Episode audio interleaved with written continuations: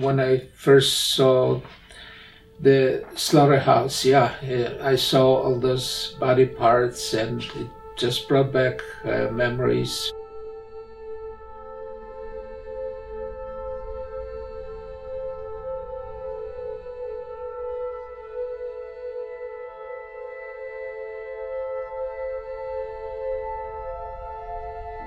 Based on your experiences, why did you then choose to become a, an animal advocate rather than the human rights advocate?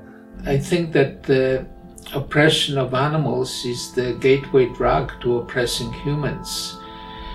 because when a child is first told that the dog on his sofa is to be loved and cherished, whereas uh, the pig on his plate is to be abused, killed, dismembered, and eaten for food, uh, that's the first time that we instill the notion in, in a child's mind that it is okay to discriminate between two living beings that uh, basically look and seem alike, which is uh, the the basis of all forms of oppression. Is that uh, you basically telling one living being that he can live and another that he must die.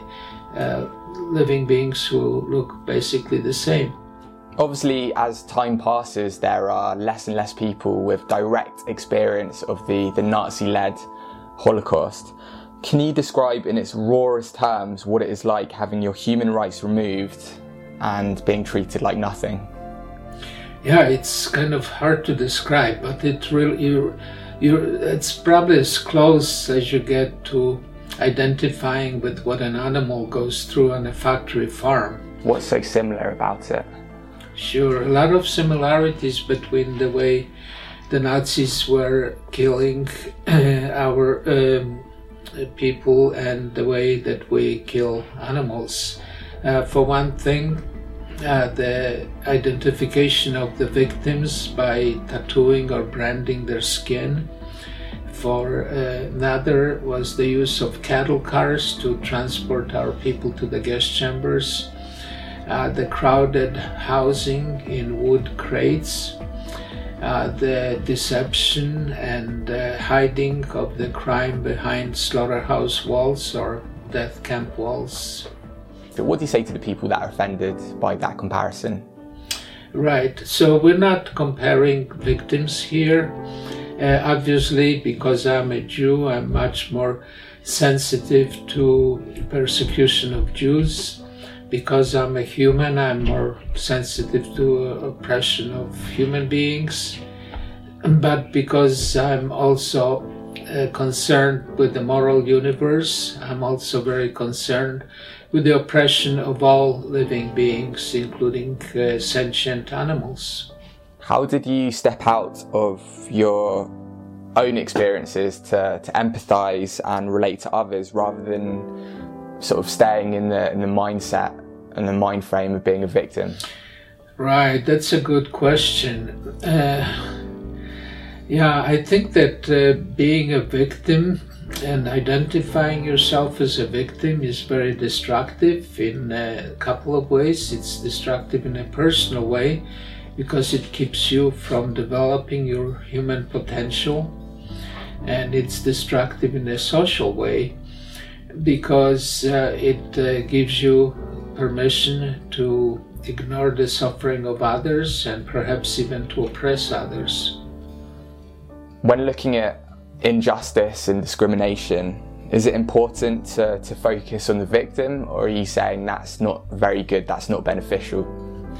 No, it's not beneficial at all because the victim doesn't matter. That's not that's not going to solve oppression because the victim will never be the same. We're focusing on the victims rather than the cancer of oppression itself. And as long as we continue to focus on the victims, that will divide us and it'll keep us from uniting and pursuing a common goal of eradicating all forms of oppression.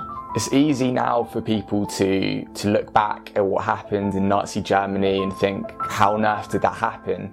Do you ever think there'll be a time when we look back in the same way at the, the horrors of, of animal agriculture and the plight of animals and the way they're treated? Oh, absolutely. absolutely, we will. Uh, I think 50 years from now, people, our children, grandchildren will look at us and basically ask, What did you do to stop the uh, abuse and slaughter of animals? You said there that, that you're confident of a vegan future in the next 50 years. What do you think will be the main kind of driver behind that? Uh, it's the changing the food system, which is uh, has two parts to it. One is to provide an ample supply of plant-based foods uh, that uh, mimic their animal-based counterparts and the other is to create or foster not create but to foster the demand by making sure that our institutions include uh, those items on their menus